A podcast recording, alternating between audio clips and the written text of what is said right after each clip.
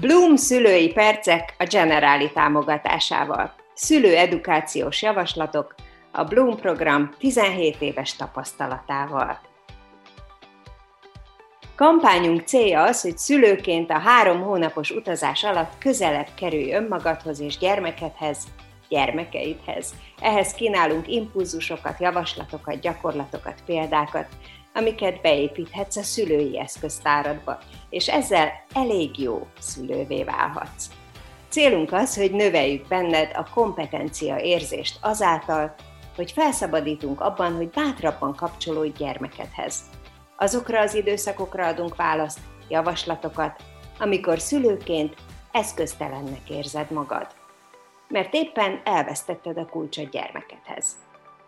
Abban támogatunk, hogy saját kreativitásod, felszabadultságod megélésen keresztül megtaláld az utat saját gyermekedhez, megtaláld saját felszabadultságod és eljuss gyermeked megértéséig. Podcast sorozatunkban a Bloom szakértőivel, képzői csapatának tagjaival beszélgetünk. Podcast témánk a mese ereje. Boldizsár Édikó mesekutató, meseterapeutával beszélgetek a következő percekben, és ennek a beszélgetésnek egy alcíme is van, nem csak olvasót nevelünk. Szervusz Édikó! Szervusz Panna, jó napot, jó, jó estét mindenkinek, aki hallgat bennünket. Amikor azt mondjuk, hogy nem csak olvasót nevelünk, arra gondolunk, hogy hallgatót is nevelünk, vagy valakit, aki ezen keresztül a, a fantáziáját elkezdi mozgatni? Mire gondolunk ezzel? Én azt gondolom, hogy amikor azt mondjuk, hogy nem csak olvasót nevelünk a mesékkel, akkor a legelőször is arra gondoljunk, hogy embert nevelünk embert nevelünk valakiből, mert a mese ereje nem csak arról szólna, hogy egy csomó készséget segít elsajátítani, vagy segít abban, hogy a gyermekünk majd az iskolában jobban teljesítsen, hogy a fantáziája gazdagabb legyen, hanem a, abban is segíthet a mese, hogy eligazodjon az élet dolgaiban, és hogy ő saját magát egyre tisztább tudatú állapotba hozza, egyre több mindent tudjon a saját jóságáról, emberségéről, nemességéről, vagy egyáltalán arról, hogy mit jelent embernek lenni. Én azért 35 éve foglalkozom mesékkel, és azt hiszem, hogy számomra ez a leglenyűgözőbb egy mesében, hogy élni tanít, és emberré, és méghozzá jó emberré válni tanít. Amikor azt mondod, hogy régóta foglalkozol mesével, azt tudom rólad, hogy például sok mindent elárul egy, egy emberről vagy gyerekről az, hogy milyen típusú mesét talál, hát vagy izgalmasnak, vagy rávonatkozónak, vagy kedvencének. E, erről egy picit mesélnél, hogy, hogy mit árul el rólunk, hogy milyen típusú meséhez vonzódunk? Ez nem úgy van, hogy, hogy ha vonzódunk egy meséhez, akkor valami nagyon mély belső dolgot mutatunk meg magunkból, hanem azt, hogy éppen aktuális pillanatban hogyan kapcsolódunk a világhoz, éppen aktuális élethelyzetünkben, vagy abban a szakaszban, ahol járunk a fejlődésünkben, mi foglalkoztat bennünket. Mert nagyon érdekes, hogy a tudattalanunk azonnal rákapcsolódik azokra a történetekre, amelyek ezzel rezonálnak, ezzel a éppen aktuális kutatási irányzattal, és ez most itt nem tudományos kutatásra gondolok, hanem a saját magunk kutatására. Tehát igazából így nem tudok általánosságban mondani arról valamit, hogy mit árul el ar- egy emberről, ha szereti a Leopárd és a Kecskebak című angolai mesét, most valamiért ez jutott eszembe, de azt például el tudom mondani, hogy mivel ez a mese arról szól, hogy a leopárd és a kecskebak nem tud együtt élni, és hiába próbálnak meg házat építeni együtt. Kiderül, hogy ez egy reménytelen vállalkozás, és hogy ez, ez a két természetes ellenség az nem fog tudni egy fedél alatt meglenni. Tehát mondjuk, hogyha ez a éppen aktuális kedvenc mesé, akkor azt gondolom, hogy talán éppen van valami hasonló problémája, hogy éppen nem tud egy fedél alatt meglenni valakivel, vagy éppen becsapták, vagy éppen ö, valamilyen formában ö, megnehezítik neki a, a az együttélést, na, tehát, hogy ilyeneket tudok csak mondani, hogy, hogy éppen abban a helyzetben egy mese miért vonzó a számunkra. Hány éves kortól érdemes mesélni a gyereknek? Hát attól függ, hogy mit, mert hogy mese alatt azért nagyon sok mindent értünk. Annyi mindenre mondjuk, hogy mese. Mese a rajzfilm, mese a népmese, mese az irodalmi mese, mondjuk azt, hogy mese habbal, meg hogy ez csak mese, meg hogy ez nem igaz, csak mesét hallottunk, tehát hogy, hogy, hogy magával a fogalommal is van probléma, hogy mikortól lehet mesélni, vagy akkor is mesélünk, hogyha én most elmesélném neked, hogy mit csináltam ma egész nap, akkor arra is azt mondjuk, hogy elmesélte, hogy mit csinált egész nap. Tehát, hogy, hogy ilyen értelemben meg kell különböztetnünk azért igaz történeteket, ez lenne az, hogy én mit csináltam egész nap, népmeséket és irodalmi meséket, vagy egy csúnyább szóval, de sajnos ez a szakirodalmi neve, műmeséket. A műmese az a mese, amely, amelynek írója van.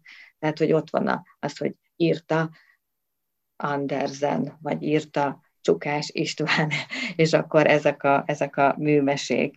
Úgyhogy az, hogy mikortól érdemes, én azt gondolom, hogy, hogy már egészen picikortól érdemes pici, apró, igaz történetet mesélni a gyereknek, vagy gyerek először úgy tanul meg történetet hallgatni, hogy meghallgatja azt, hogy mi történt vele egész nap, hogy, hogy, hogy hogy, hogy ment el a játszótérre, hogy mi történt vele, nagyjából ez azért másfél éves kortól van. Ezeket úgy hívjuk, hogy én mesék, amikor egy mese a gyerekről szól, a gyerek napjáról szól, arról, hogy ő vele mi történt, hogy hogy örült valaminek, meg beütötte a lábát, meg miért sírt, meg hogy is volt ez, mit ebédelt, tehát ezek az igaz történetű én mesék. Aztán, amikor már később mindenféle történik vele, amit már elkezd megérteni, akkor például rendkívül hiteles, pszichológiailag és személyiségfejlődésileg is korrekt gyerekirodalom áll rendelkezésre manapság, mert a gyerekek összes gondja, baja a szobatisztaságtól kezdve a testvérféltékenységen át, az óvodába való beszoktatásig, minden, ami a gyerekkel történik, arról van egy jó műmese, amit szerintem bátran lehet ajánlani a szülőknek. Az, az igazán jó könyvesboltokban e, ezek a gyerekkönyvek külön polcokat foglalnak el, és a szakavatott eladók segítenek eligazodni abban, hogy melyik gyerekkori problémához melyik könyvet lehet választani. És akkor a, a népmeséknek mm, az körülbelül négy-öt éves korban jön el az idejük, a népmesék e, mást szólítanak meg egy gyerekben, mm, tulajdonképpen a, az, a majd egyszeri felnőtt ént tudják megszólítani, de ez már egy kicsit bonyolultabb történet. Azt hiszem, hogy a legnagyobb sikerem szülőként akkor volt, amikor a gyerekeimnek, még kisebbek voltak, fejből meséltem minden este, mi a véleményed, mi a különbség a könyvből olvasás és a fejből mesélés között? Hát először is ezzel kapcsolatban szeretnék egy ilyen tévhitet eloszlatni, mert valahogy mm, rengeteg szorongó anyukával találkozom mostanában, akik azt mondják, hogy ők azt olvasták itt, meg ott, meg ezt hallották itt, meg ott, hogy a gyereknek fejből kell mesélni, és hogy azért valamit, és minden más nem ér semmit. Hát ez nem igaz, tehát szeretném, hogyha mindenki tudná, hogy ez nem így van. Vannak, vannak született mesemondók, vannak olyan szülők is, akik, akiknek meg se kottyan, hogy kitaláljanak fejből egy történetet, vagy elmondjanak fejből egy történetet, de ez nem megy mindenkinek. És hogyha az ember fejből próbál meg mesélni, és csak makog és össze-vissza nyeklik, nyaklik a hangja, és nem tudja lekerekíteni a történetet, akkor abból biztos, hogy sem esztétikai élmény nem lesz, sem tudásátadás nem lesz, és akkor még inkább sokkal, de sokkal jobb, ha felolvassuk a meséket. Egyébként is itt nagyon fontos, hogy műmeséket egyáltalán nem lehet fejből elmesélni, mert az írók nagyon pontosan kicentiznek minden mondatot, ott nagyon fontos a kép és a szöveg aránya, aki már írt könyvet, vagy megpróbált írni, az pontosan tudja, hogy, hogy, hogy, hogy nagyon vigyáznak arra az alkotók, hogy a szöveg tiszta legyen, és nem véletlenül úgy vannak a szavak, a mondatok, amit hogyha megváltoztatunk a fejből mesélés során, hiszen pont az a lényege az élőszavas mesemondásnak, hogy ne kelljen szóról szóra elmondani valamit, akkor, akkor megváltozik a szöveg, minden megváltozik benne, máshova kerülnek a hangsúlyok, és az már nem ugyanaz lesz többé. Viszont a népmeséket, azt bátran, azokat bátran lehet élő szavas mesemondással mesélni. Ott nem a szöveg kötött, hanem a szerkezet. Ott nagyon kell arra vigyázni, hogy be kell tartani a szerkezet adta korlátokat, a, ahogy elkezdődik egy mese, és ahogy végződik, és ahogy a fokozódó nehézségű próbákat kell kiállni, és ahogy a segítővel találkozik előbb a hős, és utána az ellenféllel, tehát a, a, a szerkezet maga az alánk simul mesemondás közben, és hát fantasztikusan jó lehetőség arra, hogy, hogy a, a saját szavainkkal töltsük ki ezt a szerkezetet. Ezt különben nagyon szeretik a gyerekek, mégpedig azért, mert abból kapnak példát, hogy a mesemondó, legyen az egy szülő, vagy egy hivatásos mesemondó, vagy egy tanítónéni, óvónéni, a fantáziáját használja, képeket küld neki, képeket lát, miközben mesél, és ezeket a képeket ő is látja. Ez egy csodálatos kapcsolódási lehetőség gyerek és szülő, gyerek és pedagógus között, hogy képeket cserélnek egymás fejében tulajdonképpen, hiszen a jó mesemondó az ezt tudja, az ő általa elkészített képet elküldi a gyereknek, akiben szintén előáll ez a kép, és ez egy csodálatos együttállás, és egy csodálatos lehetőség az élőszavas mesemondásban. Mi a jelentősége annak, vagy, vagy mit jelent számodra, hogyha egy gyerek újra és újra ugyanazt a mesét kéri?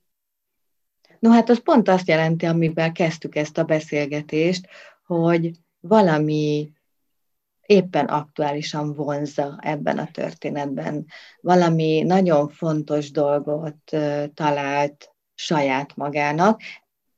Nagyon sajnálom, hogyha sajnálok valamit a kutatói pályámon, az az, hogy a gyerekek nem tudják verbalizálni, hogy miért kérik mindig ugyanazt a mesét, nem tudják elmondani, így hát nekünk, szülőknek, vagy kutatóknak, pedagógusoknak kell arra hagyatkozni, hogy éppen mi, mi lehet ennek a kisgyereknek most a, mondjuk így a legfőbb belső kérdése, milyen kérdés van pirossal a szívében írva, amire ez a mese rezonál. Mibe, miért kapaszkodik ebbe a történetbe, mert abba biztosak lehetünk, hogy azért kéri sokszor, mert szüksége van arra az üzenetre, arra a tudásra, ami ebben a történetben van, és hát nagyon fontos, hogy ilyenkor szinte szóra-szóra ugyanúgy kell mindig mesélni, mert hogyha csak egy szót megváltoztatunk, a gyerek rögtön közbeszól, hogy ez nem, nem, nem, így, nem így volt, mert ez is fontos, hogy ő ugyanazon az úton szeretne eljutni a végeredményhez, a mese végéhez, ahogy először hallotta, ugyanazt szeretné átélni.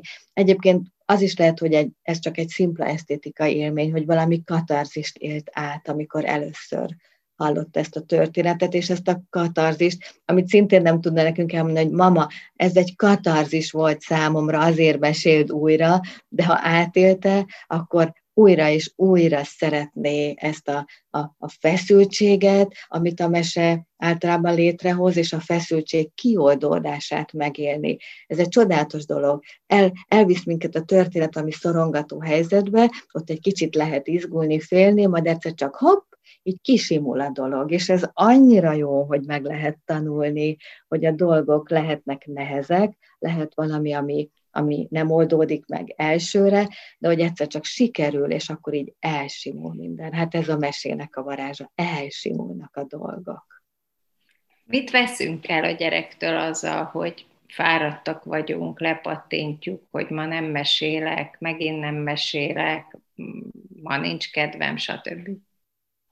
Hú, hát nagyon sok mindent veszünk el tőle ezzel, és veszítünk el a saját szülői kompetenciánkból és a saját lehetőségeinkből, hogy a gyerekkel egy olyan 10 percben, 20 percben legyünk együtt, ami megismételhetetlen. Nagyon sokféle helyzetben vagyunk együtt a gyerekkel együtt, reggelizünk, meg rohanunk vele az iskolába, az óvodába, meg aztán rohanunk vissza, meg megyünk boltba, sokféle helyzet van, és játszunk is vele, és mindenféle történik, de semmilyen helyzet nem kínál olyan lehetőséget, mint amikor egy mesében összebújunk, ha fizikailag akár nem is, de a szavak ölelésében egyszerűen egymásra találunk. A, a mesemondás és a mesehallgatás az egy nagyon intim dolog. Ott olyasmit kap meg a gyerek a szülőtől, amit egyik ilyen rohanásban vagy játékban sem. A történetek erejét, a, ezt, a, ezt a csodát, amit egy történet előhív a képzeletből. Szóval nagyon-nagyon sok mindent meg, meg tud mozgatni egy kapcsolatban is a mese. A, a gyerek elhiszi a szülőtől, hogy amit hall, az igaz, és ez, ez, ez, ez is olyan szép, hiszen a, a mesék nem rosszra tanítanak, hanem arra, hogy hogyan lehet kilábalni nehéz helyzetekből, hogy hogyan lehet megküzdeni, hogy hogyan lehet tényleg mm, jobbá tenni a saját életünket, és hogy ez annyira jó, hogy ezt a szülő tudja közvetíteni. Úgyhogy bármennyire fáradtak vagyunk, egy mesét el lehet olvasni, fáradtan azt, az biztos, hogy élő szóban nem lehet mesélni, de, de egy, egy szöveget azért még föl lehet olvasni, azért, hogy ez a az élmény, főleg, hogyha a gyerek a katarzis miatt szeretné újra és újra meghallgatni, ezt megkapja, ez meglegyen neki, és nyugodtan tudjon aludni. A Bloom programban a gyerekek fejlesztése az összművészeteken keresztül történik. A Bloom programban milyen szerepe van a mesének, Ildikó? Hát a legnagyobb szerepe az, hogy a mese az alkalmas arra, hogy valamennyi művészeti ággal összekapcsoljuk. Nem csak azért, mert hogy a mese gazdagítja a képzelő erőt, és ezáltal a gyereknek a, a fejlődik a, a, a, a fantáziája, a képzelőereje, a képi gondolkodása, hanem az is, hogy, hogy egy-egy történetben lehetőség van arra, hogy a mozgását fejlesszük, hogy, hogy, hogy a zenei intelligenciáját fejlesszük, hogy a matematikai intelligenciáját fejlesszük, hogy a, logikai, a logikáját, tehát valamennyi intelligencia terület fejlesztésére nagyon alkalmas a mese, és nagyon jól össze lehet kapcsolni zenével, tánccal, alkotással, hiszen egy történet megmozgatja ezeket a képességeinket, készségeinket is, és én azt gondolom, hogy a, a Bloomban az összművészet a, a kulcs szó, tehát az, hogy, hogy